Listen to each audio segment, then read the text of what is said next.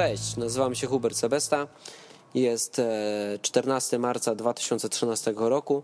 Słuchasz 13 odcinka 30 klatek na sekundę. W dzisiejszym odcinku chciałbym poruszyć pewien problem. Pewnie niejednokrotnie spotkałeś się z takim stwierdzeniem, że Bóg Starego Testamentu to Bóg gniewu, a Bóg Nowego Testamentu to Bóg miłosierdzia. Dlaczego poruszam ten temat? Ponieważ w ostatnim odcinku e, mówiłem na temat boskości Jezusa i jeżeli charakter Boga w Starym i Nowym Testamencie się od siebie różni, no to jest to zaprzeczenie boskości Jezusa. Dlaczego? No weźmy to tak na chłopski rozum. Jeżeli Bóg mówi sam o sobie, że jest niezmienny, a mamy dwóch zupełnie różnych bogów w Starym i Nowym Testamencie, no to mamy problem. To albo te stwierdzenie, że Bóg jest różny w Starym i Nowym Testamencie jest błędne, albo błędne jest stwierdzenie, że Jezus jest Bogiem. Więc jak widać, problem jest dość poważny, ale dzisiaj wyjątkowo nie będę na niego odpowiadał sam, ponieważ tak się składa, że jadę do moich kolegów i postaramy się wspólnie rozwiązać ten problem. Zrobimy taką burzę mózgów. Jestem bardzo ciekaw Waszej opinii na temat takiej formy tego podcastu. Przyznam Wam się szczerze, że już raz nagrałem ten odcinek, ale strasznie nie lubię nagrywać sam. Zdecydowanie bardziej wolę tę formę wywiadów.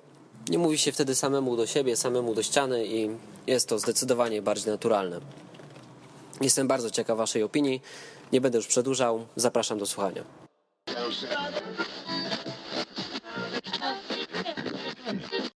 Wpadłem na pomysł takiego odcinka, że chciałbym poruszyć temat tego, że są dwa różne obrazy Boga w Biblii. Bóg Starego Testamentu i Nowego, nie? My wiemy, że to jest tylko i wyłącznie złudzenie. Ostatni odcinek był na temat boskości Jezusa. To, że ludzie często mówią, że Bóg Starego Testamentu to Bóg gniewu, a Bóg Nowego Testamentu to Bóg miłości i rozdzielają tego Boga, jakby dzielą na dwie części, to wprowadza pewien problem ponieważ to pokazuje, że Jezus jakby nie jest Bogiem, bo Bóg jest niezmienny, nie? I nagle przychodzi Jezus, ten z Nowego Testamentu i jest zupełnie inny niż Bóg ze Starego. I chciałbym to wyjaśnić, skąd to się bierze i że jest to tylko i wyłącznie nieporozumienie, nie? I w ogóle fajnie, jakbyście się przedstawili. To może Tomek, przedstaw się pierwszy. Tomasz Kalisz. Mikołaj Jerkacki. Irek Gurżyński. I Hubert Sewesta, nie? No i teraz możemy gadać. Tomek, co myślisz? No, zasada z Biblii wynikająca, y, taka jedna z najważniejszych, to właśnie, że jest jeden Bóg. To, y, chrześcijaństwo, y, tak jak judaizm, y, są religiami monoteistycznymi, wierzącymi w jednego Boga. Y, aczkolwiek chrześcijaństwo tutaj mówi o, o Bogu, który się objawia w trzech osobach, to i za swoją podstawę y, przyjmuje orędzie Nowego Testamentu, które dla chrześcijan, których dla chrześcijan jest, jest, jest kontynuacją, rozwinięciem Starego y, Testamentu, czyli stanowi wraz ze Starym Testamentem Biblię, Słowo Boże.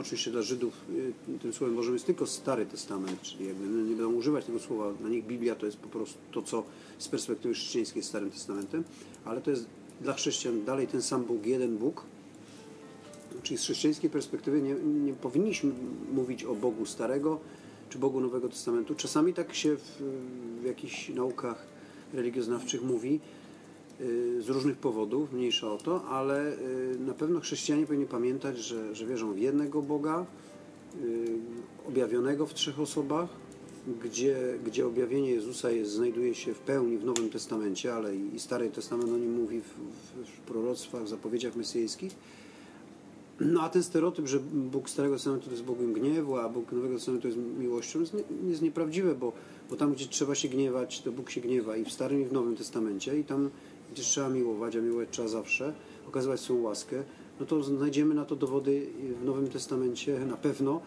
a w Starym Testamencie jest ich, jest, myślę, ich jeszcze więcej, ponieważ ta filozofia zbawienia przez, przez prawo, przez przestrzeganie jakichś Bożych nakazów, która podobno stoi w sprzeczności z, z, Bożą, z Bożą łaskawością, właśnie na, na, na kartach Starego Testamentu jest, jest, jest widoczne, że, że Bóg przede wszystkim okazuje swoją łaskę. No bo gdyby miał być taki konsekwentny i tylko być Bogiem gniewu, który opiera się na prawie i czeka dopiero na ten czas, kiedy, kiedy objawi swoją łaskę, no to by się chyba, byśmy się nie doczekali Nowego Testamentu w ogóle. Nie? Bo, bo, bo gdyby tej łaski nie okazywał, no to, to ten naród wybrany by nie, nie doczekał przyjścia Mesjasza. Bóg by musiał być konsekwentny i zrobić porządek. Dla mnie znowuż obraz Boga przez Stary Testament i Nowy Testament jest dla mnie takim obrazem Boga w życiu człowieka. Jeśli Stary Testament możemy przyjąć jako coś w rodzaju wychowania, coś w rodzaju e, dojrz- dojrzewania człowieka, dzieciństwa, gdzie, gdzie rodzic czasami jest tym rodzicem, który musi właśnie wyznaczyć, wyznaczyć jakieś granice bardzo jasne i często jest konsekwentny. Z perspektywy czasu, dzisiaj jako osoby dorosłe wiemy, że nasi rodzice nas kochali, chociaż czasami były właśnie i takie chwile z klapsami. Dzisiaj wiemy, że te klapsy były klapsy miłości. Wiemy to, że rodzice stawiali pewne granice po to, żeby nam się nie stała jakaś krzywda. Po to, żeby się nie stało coś, coś o wiele, wiele gorszego niż zasmucona mina i czasami łezka na naszej twarzy. E, Czas dojrzewania to jest czas dla mnie Nowego Testamentu. Czas pełnoletności, czas, kiedy, kiedy Bóg jako rodzic mówi, teraz Ci ufam. Teraz, kiedy znasz moje zasady, znasz moje, moje prawo, dzisiaj jest jeszcze większe prawo, prawo miłości, prawo wzajemnego szacunku i prawo takiego wspólnego życia razem ze sobą. I dlatego dla mnie to jest całkowicie spójne. Bóg Starego, jak powiedziałeś, i Nowego Testamentu. Myślę, że sprawa jest yy, o tyle ciekawa, że Pan Bóg yy, jest postrzegany przez nas w pewien sposób, jest swego rodzaju, można powiedzieć, fenomenem. Tak?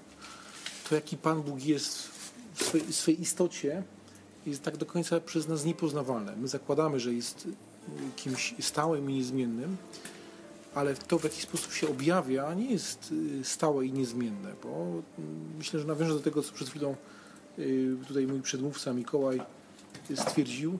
y, Pan Bóg się nam objawia stopniowo, y, innymi słowy y, progresywnie, a z tym się wiąże pewna, pewna zmienność. Tak? Czyli jeżeli ktoś czyta Stary Testament i pewne jego fragmenty, y, może mu się ten Pan Bóg jawić w, w inny sposób niż jeżeli przeczyta inne fragmenty, niekoniecznie od razu z Nowego Testamentu. Y, Czy to oznacza, że to jest zupełnie inny Pan Bóg? No nie, no wydaje się, że, że, że jest to ten sam Pan Bóg, tylko działający na różne sposoby, w zależności od, od okresu, od czasu, od potrzeby.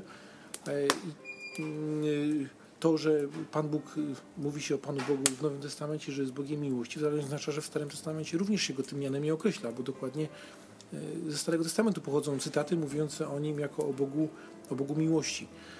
Y, Tylko co to oznaczało dla starożytnego, to co, to oznacza dla, dla nas, współcześnie żyjących ludzi, to mogą być już dwie odmienne sprawy. Także wydaje się, że Pan Bóg jest swego rodzaju fenomenem, który nam się w różny sposób przejawia i możemy go w różny sposób odbierać, w zależności od tego, w jakim miejscu czytania y, Biblii y, jakby się znajdziemy.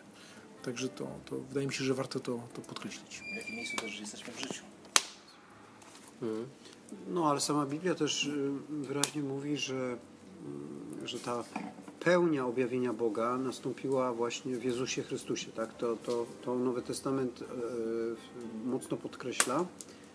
Y, Na przykład w liście do Hebrajczyków to widzimy wyraźnie, że, że Bóg wielokrotnie przemawiał i tak dalej przez proroków i, i swoich, swoich ludzi, ale ta pełnia objawienia Jego, jego boskości, jego, jego charakteru wobec człowieka to wobec wszystkich ludzi, bo, bo w Starym Testamencie grubsza mówiąc, to jego objawienie zawęża się do, do narodu wybranego, do Izraela, chociaż nie tylko, bo Pan Bóg y, wyjątki tutaj różne nam pokazuje, ale w Nowym Testamencie objawia się wszystkim ludziom, bez względu na, na ich pochodzenie na, y, i, i, i płeć i wszystkie inne czynniki, właśnie w Jezusie Chrystusie. Także y, w tym sensie ta, ta właśnie progresywność objawienia w Nowym Testamencie ma, ma spełnienie w Jezusie Chrystusie, no i w Jego dziele, bo, bo to, to, to co, jakie było życie Jezusa Chrystusa, to co On mówił, to co On czynił i jak, jak to skwitował swoją śmiercią i zmartwychwstaniem, no to jest ta, to dopełnienie mm, Bożego objawienia. Tak, takim Bóg chce być postrzegany przez człowieka. Ten, który interesuje się człowiekiem w jego, w jego niedoli, zniża się do człowieka, wchodzi w, jakby w nasze buty, tak? wchodzi w, nasz, w nasze problemy, oddaje swoje życie za, za nas, yy, no ale na tym nie kończy. Jeszcze przezwycięża skutki tego, tych problemów, tego grzechu, cierpienia, śmierci i, i zwycięża tą śmierć poprzez zmartwychwstanie, które jest zapowiedzią też, też tego, co nastąpi kiedyś tam w wieczności, czyli, czyli tego zjednoczenia z Bogiem, yy, wszystkich tych, którzy to pojednanie, tą ofertę przyjmują. Także ta, ta, ta pełnia objawienia Bożego znajduje się w Nowym Testamencie i w tym sensie się zamyka jakby. Nie- ta, ja bym o tej progresywności nie mówił w sensie takim w tych rzeczach zasadniczych, oczywiście najważniejszych, że to się gdzieś ciągnie. Nie, to się zamyka, to jest jakby zamknięte. Tu już ponad, poza Panem Jezusem i, i, i uobecniającym Go po Jego w niebo wstąpieniu Duchem Świętym, który jest, jest, jest, jest objawem Boga, tym, tym, tym, tym jakby trzecim przejawem, tak? Boga Ojca, Syna i, Duch, i Ducha Świętego, to tak, to tak to sobie artykułujemy tą, tą trójjedyność Boga, no to tu już nic więcej nie ma. Tu już nie przyjdzie żaden nowy Bóg, ni, w, na, w żadnej nowej postaci, nic nowego się tu już nie, nie pojawi. Tak przynajmniej mówi Nowy Testament. Te rzeczy wszystkie już zostały wypowiedziane i to wszystko, co jest niezbędne człowiekowi do poznania Boga, y, jest, jest mu dane. Oczywiście jest zapowiedź tego, że w chwale to to wszystko w pełni człowiek pozna, bo nasze poznanie i nasze, nasze pojmowanie jest ograniczone. Póki Natomiast co. wyda, wydaje się jedna ważna rzecz, że po prostu to, że Pan Bóg się nam objawił w taki, a nie inny sposób, właśnie poprzez człowieka, jakim był Jezus Chrystus, to musiało być przygotowane, tak? To, y, to musiało jakimiś etapami następować, y, czyli najpierw mamy taki okres przygotowawczy, więc ten Pan Bóg wtedy się jawi nam troszeczkę inaczej, to się zmienia, żeby móc właśnie w takiej postaci wystąpić. I jak czytamy w ogóle teksty Nowego Testamentu, szczególnie Ewangelię, wyraźnie widać, że dla ludzi nie jest to coś naturalnego. Tak? Rodzi się sprzeciw, rodzi się bunt przeciwko takiemu pojmowaniu Panu Boga. I to dopiero... teraz o Jezusie, tak? I mówię teraz o Jezusie, tak? że, że jest to... Yy, że, że, w tym momencie, w zależności od y, cały czas tego, na jakim etapie rozwoju ludzkości jesteśmy, to też ten Pan Bóg się dostosowywuje tak niejako uniża do sposobu naszego pojmowania rzeczywistości i, i, i w tym momencie też jego samego. Tak? Zasada tego mrówkowca właśnie, tego mrowiska, tak? czyli można powiedzieć dostosuje się do możliwości e, słuchaczy, możliwości rozumienia e, tych, do których przyszedł. To, co kiedyś mówiliśmy, tak? na przykład właśnie tego mrowiska. Mrówczy Jezus, tak? Mrówczy Jezus, tak? który wchodzi do mrowiska e, jako mrówka, no i musi mówić językiem mrówek no bo w innym, w innym przypadku nie byłby zrozumiany. I ten, ten właśnie, ten Bóg potrafi właśnie tak się uniżyć. To jest Jego przejaw ogromnej, wielkiej miłości. Chciałem się nawiązać do tej właśnie progresywności Boga, że my obserwujemy dokładnie taką samą e, progresywność w życiu. Jakikolwiek, jakikolwiek materii, jakikolwiek e, weźmiemy temat, choćby na przykład praca. Ja prowadząc restaurację zatrudniam pracowników. I kiedyś zatrudniam na początku, oni są obwarowani ogromnymi wielkimi, e, można powiedzieć, granicami pewnych zasad. E, są bardzo traktowani wręcz nawet surowo, ponieważ musimy e, sprawdzić, kim są, musimy wiedzieć, jak oni będą pracować, jak będą traktować firmę. Nie jesteśmy ich pewni. Można powiedzieć, że sprawdzamy się wzajemnie, poznajemy się. Ale z czasem, kiedy awansują, kiedy wiążą się z firmą, kiedy stają się kierownikami, menedżerami, okazuje się, że możemy im ufać dochodzimy do momentu, kiedy te zasady, one się nie zmieniły. Oni, oni dalej mają te same zasady, ale już nie są, nie są stosowane do nich w sensie granicznym. Okazuje się, że oni mogą a, być traktowani już nie na zasadzie to ci wolno, tego nie wolno. Bo to oni automatycznie przez to, że są na tej pozycji, której są, to tak naprawdę oni są pewnego, pewnego rodzaju nawet weryfikatorem e, dla innych osób, a też wzorem do, do, do naśladowania. I dla mnie to jest takie właśnie przejęcie tego Nowego Testamentu gdzie my teoretycznie jesteśmy pod zakonem, teoretycznie jesteśmy pod prawem, pod pewnymi zasadami, a praktycznie e, te prawo już nie, nie jest stricte, nie, nie musi odnosić się do tego, tego nam kompletnie nie wolno, a tutaj nic, nic, a nic. Tylko to jest prawo miłości, prawo wzajemnego szacunku, prawo takiego e, ogromnej wdzięczności do Boga, e, wielkiego zaufania i pewnego rodzaju zrozumienia pewnego rodzaju misji, którą tu mamy na ziemi. Ja się też tak zastanawiałem się nad tym tematem, jak, jak go przygotowywałem. Miałem taki zarys, że role Boga były inne. W Starym Testamencie Bóg przede wszystkim był sędzią, a w Nowym Testamencie Jezus staje się nauczycielem, nie? Jakby przestaje być sędzią, tylko staje się wzorem do naśladowania, pokazuje wzór człowieka. Co o tym myślicie? Czy popełniam błąd, czy, czy to dokładnie jest tak, jak mówię? Bo zobacz, bo czekaj, jeszcze tak wtrącę, bo przecież Bóg, e, Ojciec w Starym Testamencie mówi, że jest nierychły do gniewu, E, że jest miłosierny, że jest wierny, że chce odpuszczać, nie? że on nie chce wcale karać. Przecież Żydzi przeważnie przez 40 lat łamią prawo, a dopiero po 40 latach dostają tak ostro w tyłek. Nie? To nie jest tak, że oni coś zrobią źle i nagle od razu Bóg puch, i dostają w tyłek, tylko oni na przykład przez 40 lat zwracają się do innych bogów, Bóg ich wrzuca pod jakieś jarzmo jakiegoś innego kraju albo e, jakichś ludów ościennych No i potem ich z tego wyciąga, nie? Oni się nawracają, zaczynają wołać do Boga i Bóg, Bóg znowu do nich wraca. Myślę, że Bóg i w Starym i w Nowym Testamencie jest zawsze tym samym. Jest i sędzią, i nauczycielem, i, i tym, który miłuje, i, czyli kochankiem. No przecież to w Starym Testamencie mamy pieśń nad pieśniami, która jest przecież obrazem y, stosunku Pana Boga do człowieka, używając tak, używając y, takich bardzo zrozumiałych dla ludzi, no wręcz namacalnych przykładów z, z, z pożycia seksualnego. Pan Bóg chce przekazać y, ludziom tą prawdę, jak bardzo kocha. I przyrównuje to do tego, co każdy, każdy śmiertelnik, y, y, prawie każdy doświadcza, a każdy rozumie, prawda? Y, Nawet tej miłości w takim wymiarze bardzo fizycznym. Także ta miłość Jego nie, nie objawia się dopiero w Nowym Testamencie w Jezusie. No, czyli tam najpełniej, tam, tam to jest jakby jest ta kwintesencja, ale, ale ten Bóg się jako taki pokazuje wszędzie. Na, na kartach Nowego Testamentu też potrafi być sędzią. Przecież Jezus wyrza- wyrzucający w jakimś swoim gniewie świętym y, z, z przedsionka świątyni y, handlarzy i kupców y, no, no dokonuje osądu, tak? No, no, wyrzuca ich, bo, bo dokonał jakiegoś osądu i, i zarazem jest egzekutorem, jest, jest tym katem, który... No tak, to są sporadyczne sytuacje. No nie? tak, Przede ale, wszystkim był nauczycielem. ale w- i w Starym, i w Nowym Testamencie Bóg jest zawsze taki sam. Oczywiście akcenty są różnie rozłożone, bo jest to historia zbawienia. No, Stary Testament jest tym przygotowaniem do tej najważniejszej do tej kwintesencji Bożego stosunku do człowieka. Ludzie musieli pewne rzeczy zrozumieć, więc musieli przejść tą szkołę, musieli właśnie to przedszkole, podstawówkę, aby dojść do egzaminu dojrzałości, który, który jest na Golgocie. Okej. Więc, więc y, to jest bardziej kwestia akcentów, y, pe, pewnej Bożej pedagogiki w tej historii zbawienia, ale on jest ten sam. On zawsze był nauczycielem, zawsze był sędzią, zawsze był tym miłośnikiem. Wszystkie te cechy są i tu, i tam. Nie, wiesz, mi nie chodziło... nie, mógł, nie, nie był ty, Czekaj Jezus, Tomek, bo, no. bo z- trochę mi się opacznie zrozumiałeś. Nie chodziło mi o cechy charakteru, tylko o rolę. Wiesz o No ale to rolę też. No, no, no Jezus, Jezus, Jezus nie tylko. Golgota jest wyrazem sądu. No ale, go, go, go, no ale na Golgocie Jezus umiera jako ten, który kocha, tak? Jako Bóg, który kocha. Bo nauczycielem był za, za czasów swojego ziemskiego pielgrzymowania, ale to jego nauczanie też miało ludzi doprowadzić do Golgoty. Też.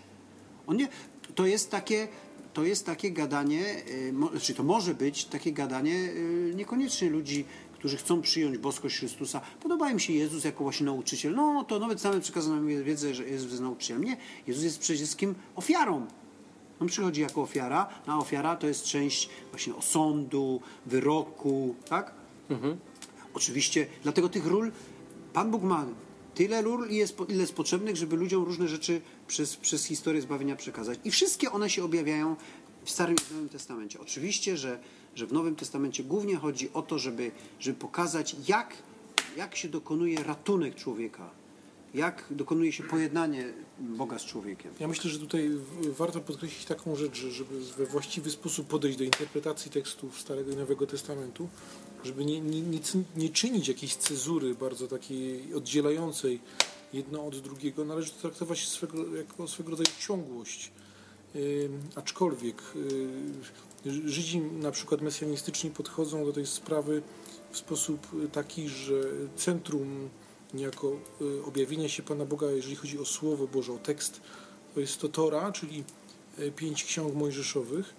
Natomiast pozostałe księgi, czyli tutaj i prorocy, i pisma według takiej kolejności, czyli nieco innej niż my mamy w naszych Starych Testamentach, jest to swego rodzaju komentarz już do Tory, aczkolwiek święty, natchniony, ale, ale jednak coś, co uzupełnia w tym sensie, że y, z powrotem nawiązuje do, do Tory, do tego, co, co, co święte prawo mówi, y, jeszcze bardziej podkreśla, co w danym czasie jest bardzo aktualne.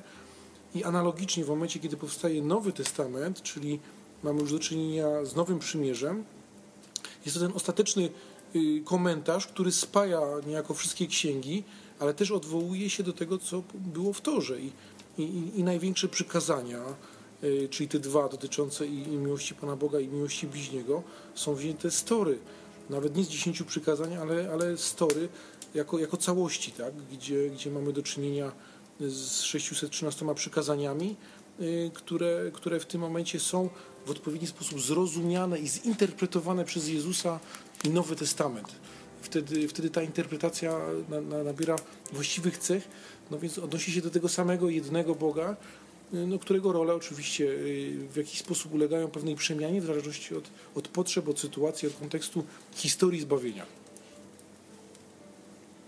No. No. No, No, no. Ja chciałem powiedzieć tylko jeszcze na koniec. To czekaj, to zacznij jeszcze. No. Chciałem powiedzieć, że wiel- wielce mylny jest pogląd Boga groźnego w Starym Testamencie, a, tego dobrego w Nowym Testamencie, bo i tu, i tu jest dokładnie taki sam. E, Pytanie, na jakich e, fragmentach się skupiamy. Często nasz, nasz umysł właśnie zakodował sobie takiego pewnego rodzaju ścieżkę i sobie dobiera fragmenty do, do, do naszego, naszej tezy. A przypomnijmy sobie sam początek stworzenia świata, e, moment zniszczenia Sodomy i Gomory, gdzie, gdzie Abraham prosił Boga o zmianę tej decyzji Bóg się skłaniał praktycznie do każdej możliwej liczby, tak, na początku i była możliwość zmiany. Jest możliwość z prośby Lota, tak, i jest, Bóg rozmawia, Bóg wchodzi w relacje tak czyste, jakich dzisiaj byśmy sobie pragnęli, żeby Bóg z nami aż tak rozmawiał. A znowuż, tak jak mówiliśmy tu wcześniej, w Nowym Testamencie Bóg, który powiedział, Jezus, który wszedł i powiedział, nie, nie, tak, tak nie może tutaj wyglądać, tak? To, jest, to nie jest to miejsce, żebyście uczynili takie, a nie inne rzeczy. A, z- Staramy się nie widzieć tych fragmentów. Staramy się w jakiś dziwny sposób, e, nasz mózg zakodował Boga groźnego Starego Testamentu, pełnego miłości. Jest to fałszywy obraz, prawdopodobnie jest to, jest to pewnego rodzaju zwiedzenie. No cała, cała na przykład historia wyprowadzenia Izraela z Egiptu, z niewoli egipskiej do, do, do ziemi obiecanej, mlekiem, miodem płynącej, no to jest przede wszystkim obraz Boga dobrego, który dba o swój lud i, i, i robi niesamowite rzeczy, żeby ten lud uchronić, przeprowadzić w cudowny sposób i, i, i, i zaspokoić jego różne potrzeby. No a, a czyż nie jest groźnym Bóg, który karze Ananiasza i Safirę za, za oszustwo, za utajnienie pewnych rzeczy? Y, No, no także, także ten Bóg jest zawsze taki sam i w zależności od... Mówisz o Duchu Świętym, tak? No tak, tak. No, Że, no, że kiedy okłamali, że sprzedali od, ziemię, tak, no powiedzieli, powiedzieli, że wszystko dają, a, a coś sobie zachowali. No, no, no, no, To już jest w Nowym Testamencie. To jest tak, to jest dzieje apostolskich. No i, i zostali przez Boga ukarani i to dosyć brutalnie, prawda? Bo, Umarli. bo zmarli, tak? Z, Mm. Tak samo trybie. jeszcze mamy Apokalipsę, najnowszą, najnowszą księgę z Nowego Testamentu, no, gdzie przychodzi Jezus i już wcale nie jest e, chodzącą miłością na dwóch nogach, tylko jest sędzią. Nie? Sędzią, tak, no, zapowiedź, zapowiedź tego, no ale ten sędzia jest, sędzia jest sprawiedliwy. No tak, no. Ja Sędzia jest rozsądza to, to dobre od złe, dobrych nagradza, złych karzy. ale No, wiesz, więc używając jest słowa zawsze... sędzia, nie, nie mam niczego złego na myśli. No ale to pokazuje, No. że te role Pana Boga od, Od początku do końca, od, od dokładnie, że jest księgi taki sam. początków czy rodzaju, czy jakbyśmy sobie nie, nie nazwali, aż po księgę objawienia, innymi słowy apokalipsy, jest, która mówi o, o tym, co w przyszłości, co, co, co nas czeka, co, co będzie na końcu czasu, co, co zamknie e, całe dzieje e, stworzenia, no ten Bóg zawsze jest taki sam i, i wszystkie spełnia te role, prawda? Jest Bogiem stwarzającym, odtwarzającym, dającym nowe życie, karzącym, y, czy rozsądzającym i nagradzającym i karzącym, nauczającym, przeprowadzającym, pocieszającym. Zawsze taki sam Bóg. Który ma być ten dym? Wieczorem, nie wiadomo, No, do skutku. niebawem. O 20, nie? Do, to, będzie, to będzie Mają piąt... puścić dymka. My już palimy. No ty palisz, tak. Kup, patrz, pali się, to jest dźwięki. Twój dym nie jest tak ważny. Dźwięki tego kominka pewnie się nagrały także. Zagadka dla słuchających, co w tle Szczela. szczela. Suche drzewo w kominku. Nie, a Watykański kominek. tak, nie, a propos jeszcze tej, tej, tej rzeczy, ja myślę, że to jest tak, że właśnie y, problem z interpretacją jest taki... y, a c- Aha, No rozumiem. dobra, jak gadasz, to Y, że, że w, y, my potem często w, to zrozumienie Pana Boga, na przykład z Nowego Testamentu, na, już o, wspomnianej właśnie wcześniej Apokalipsy, y, wczytujemy potem w inne księgi. Tak? I to też nie jest y, często dobre, tak? bo, to, bo ten Pan Bóg em, y, jawi się nam y, trochę inaczej w jednej księdze, a inaczej trochę w drugiej księdze. I my często możemy tutaj y, no, pośliznąć się bardzo mocno nawet na takiej interpretacji, gdzie, gdzie będziemy bardzo silnie wciskać jakieś określenia, które padły na temat Pana Boga w jednej księdze do, do, do innej księgi, dlatego że nam to pasuje. A, a y, powinniśmy tutaj jakby do, do tego podchodzić z jakąś rozwagą i rozsądkiem, tak, żeby y, po prostu nie, nie uczynić tego. Tak jak na przykład tekst mówi w jednym miejscu, że oczywiście Pan Bóg jest Bogiem, y, przed którym, przy którym nam powinna towarzyszyć bojaźń pańska, a zarazem y, Jan twierdzi o tym, że, że osoby które wierzą w Pana Boga, y, nie powinny odczuwać lęku przed Nim. Więc y, to jest pytanie o to, jak pogodzić na przykład te, mm, te, te, te dwa stwierdzenia, czy też te dwa sformułowania. Więc należy we właściwy sposób jakby zrozumieć, czym jest bojaźń pańska z jednej strony, a z drugiej właśnie co to oznacza lęk przed Bogiem, w jakim kontekście on pada. Czy to oznacza, że po prostu mam się bać przed Jego karą, czy, czy jeszcze coś innego. No? Także to tutaj tych problemów nam się mm, może w tym momencie mnożyć więcej, ale wydaje się, że właśnie takie, tak postawiona teza, jak była na samym początku, te pytania, które, yy, które, na, które staramy się jakoś tam odpowiedzieć, no jest jakimś totalnym uproszczeniem, tak? wręcz sprymitywizowaniem Pana Boga i tego, w jaki sposób się do Niego podchodzi. Także to, to nie wiem, yy, takie, takie, takie ujęcie sprawy powoduje, że, że ten Pan Bóg po prostu wręcz jest yy, taki prostacki.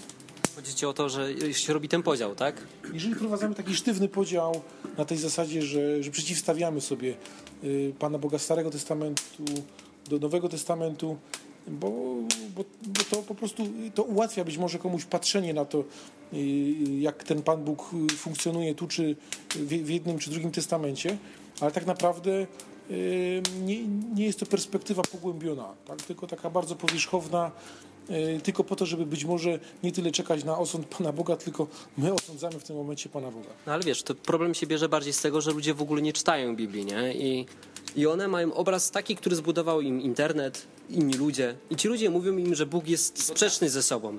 I podcasty.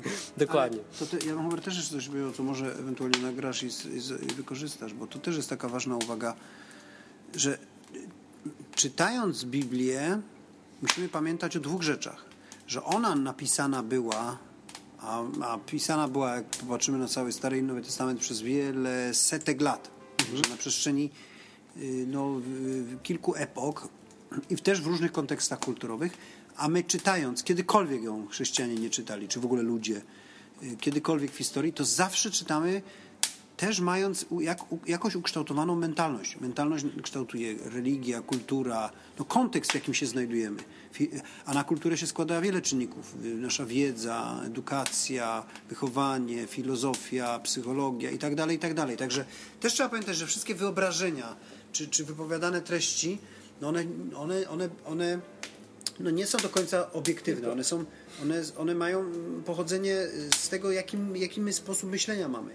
Znaczy fenomen chrześcijaństwa polega na tym, że ten kod biblijny, tekst biblijny jest na tyle uniwersalny i zrozumiały, że można, e, brzydko mówiąc, rzucić Pismo Święte e, no, na, na, na grunt jakiejkolwiek kultury i najważniejsze, najistotniejsze elementy przesłania biblijnego zostaną w bardzo uniwersalny sposób podobnie zrozumiane. Na przestrzeni wieków to było widać i na, na, w porównaniu do różnych kultur.